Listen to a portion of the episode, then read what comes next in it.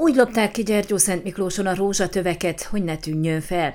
Lassan befejezéséhez közeledik Gyergyó Szent Miklóson a Rózsák utcája teljes felújítása, és a két járda mentén kialakított virágágyásokba be is ültették a rózsatöveket. Mivel az utca is annak köszönheti a nevét, hogy egykor sok ilyen virág díszítette, a felújítás során eleve úgy terveztek, hogy ezt az arculatot visszaadják.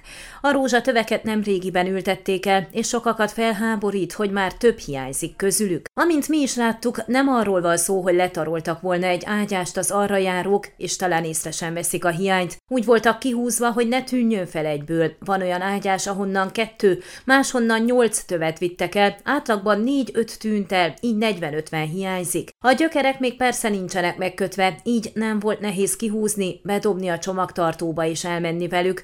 Feltételezi az alpolgármester, aki szerint nem az anyagi, hanem az eszmei kár nagy. A Gyergyó Szent Miklósi közéletre figyelő Facebook oldalakon és csoportokban is komoly felháborodást keltett az ügy, sokan értenek egyet Lene Miller, aki a következőképpen fogalmazott. Sajnos ilyenek vagyunk mi emberek, ha valami szépen meg van csinálva, azt sem becsüljük meg, nem vagyunk képesek arra, hogy megtartsuk. Az ellopott virágok helyére másokat fognak ültetni. Ön a Székelyhon aktuális podcastjét hallgatta. Amennyiben nem akar lemaradni a régió életéről a jövőben sem, akkor iratkozzon fel a csatornára, vagy keresse podcast műsorainkat a székelyhon.pro portálon.